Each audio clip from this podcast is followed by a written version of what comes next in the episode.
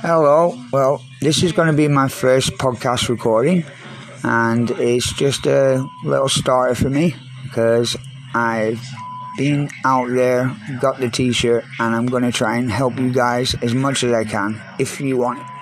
Okay? My name is Patrick Sharp, and I'm talking about spice addiction.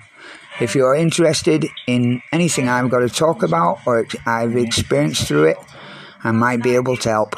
Anyway, um, this is just a little story. I don't really know what I'm doing, but um, I know what I'm talking about. I just don't know what I'm doing on a pod- podcast. I'm kind of analog. I'm old school, but um, I'm 46 years old, and now my 46 years, I've been using drugs since about the age of seven or eight, being um, from on pharmaceutical drug sellers, amitriptyline, which was prescribed to smoking weed and snorting whiz and taking everything from age 13 upwards. I'm now 46 years old, um, being there on every single drug, got t-shirt halfway around the world and back again. But you don't need to know my story. All you need to know is that I can help. I've been through a full spice addiction. I've been around people with spice addictions. I understand the drug. I actually know what the drug can do.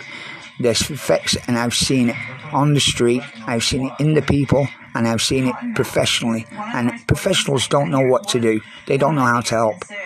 Now, I'm not a professional. I have no qualifications, but I'll tell you what I do have. I have a qualification from the world of drugs. Now, if you're talking from an addict on the street, I would be the only person you might be able to turn to.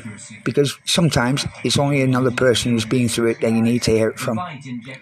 But, you know, maybe parents need to know, maybe their kids are on it. I just know I might be able to talk and help to the person that's on the actual spice. Okay, um, well, that's me over and out. My name is Patrick Sharp, and this is my first podcast. Thank you very much. If you want to get in touch, uh, get hold of my email.